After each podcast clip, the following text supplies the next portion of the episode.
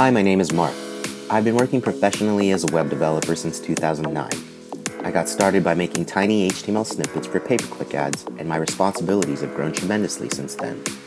I've got my gripes about this profession, rest assured. I've had my headaches from working with Prototype and Scriptaculous, mucked with no conflicting that alongside jQuery, been worried about what's really inside of NPM packages, and I've been through my fair share of browser wars too.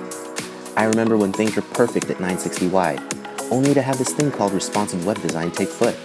Then came progressive web apps and a gnarly series of coin flips on if I should use React, Vue, or Angular. That said, the evolution continues and my enthusiasm remains. I'm doing what I can one keystroke at a time, and I'm good with that. Recording out of North County, San Diego, I'm here to help put my city's digital savants on the forefront, talk tech, and find the proper moments of rest before burnout becomes a reality. So sit back and enjoy these next few minutes, and welcome to All Web SD.